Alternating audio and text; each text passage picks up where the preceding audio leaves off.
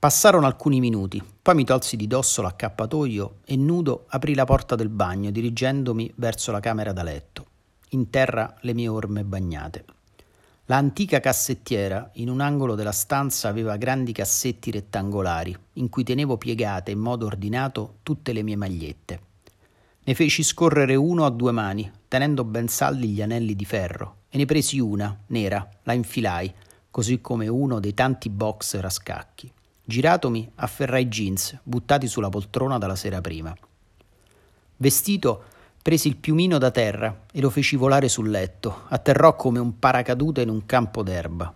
Una rampa di scale divideva i due piani della casa, due stanze sovrapposte, a metà di un vecchio palazzo in mattoncini di epoca industriale. Scesi al piano di sotto per fare colazione. Sotto la credenza tenevo la mia vecchia radio, che a fatica riusciva a carpire le frequenze più forti, impolverata e sporca di grasso. Era riposta vicino ai fornelli, così il fumo del cucinato e le mie mani unte l'avevano imbrattata completamente. Appena girai la leva dell'accensione, una musica country uscì di getto a tutto volume dalle casse laterali, così come l'avevo lasciata il mattino precedente. Suonavano una canzone di Neil Young, Harvest Moon, bellissima.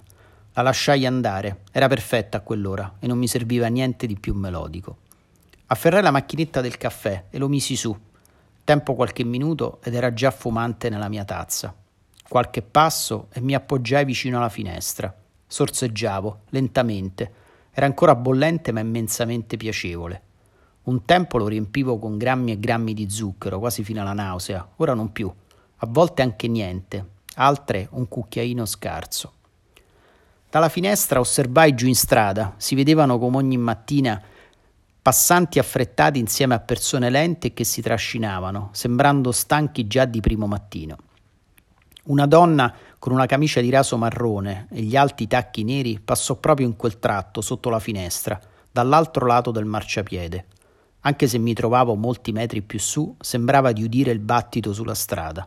Aveva un cappellino nero in testa, di paglia, messo di sbiego.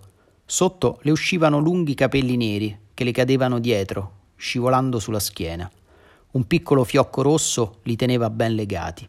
Sotto braccio, come una donna degli anni 50, nonostante sembrasse piuttosto giovane, una piccola borsa nera di pelle. Si intravedevano le dita delle mani, lunghe e sottili, eleganti e delicate.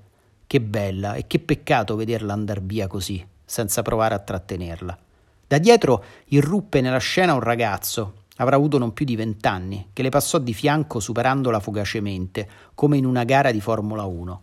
Lo zaino pieno di libri, immaginai, gli ballava dietro le spalle da un lato all'altro come un sacco di patate.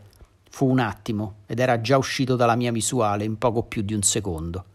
Bebbi l'ultimo sorso e mi voltai nuovamente verso la cucina, mettendo la tazza dentro al lavello. Afferrai il cellulare che era sul tavolo e andai verso l'ingresso per uscire. Non mi accorsi che la radio restò accesa. Una nuova canzone stava facendo da colonna sonora a quel mio inizio di giornata.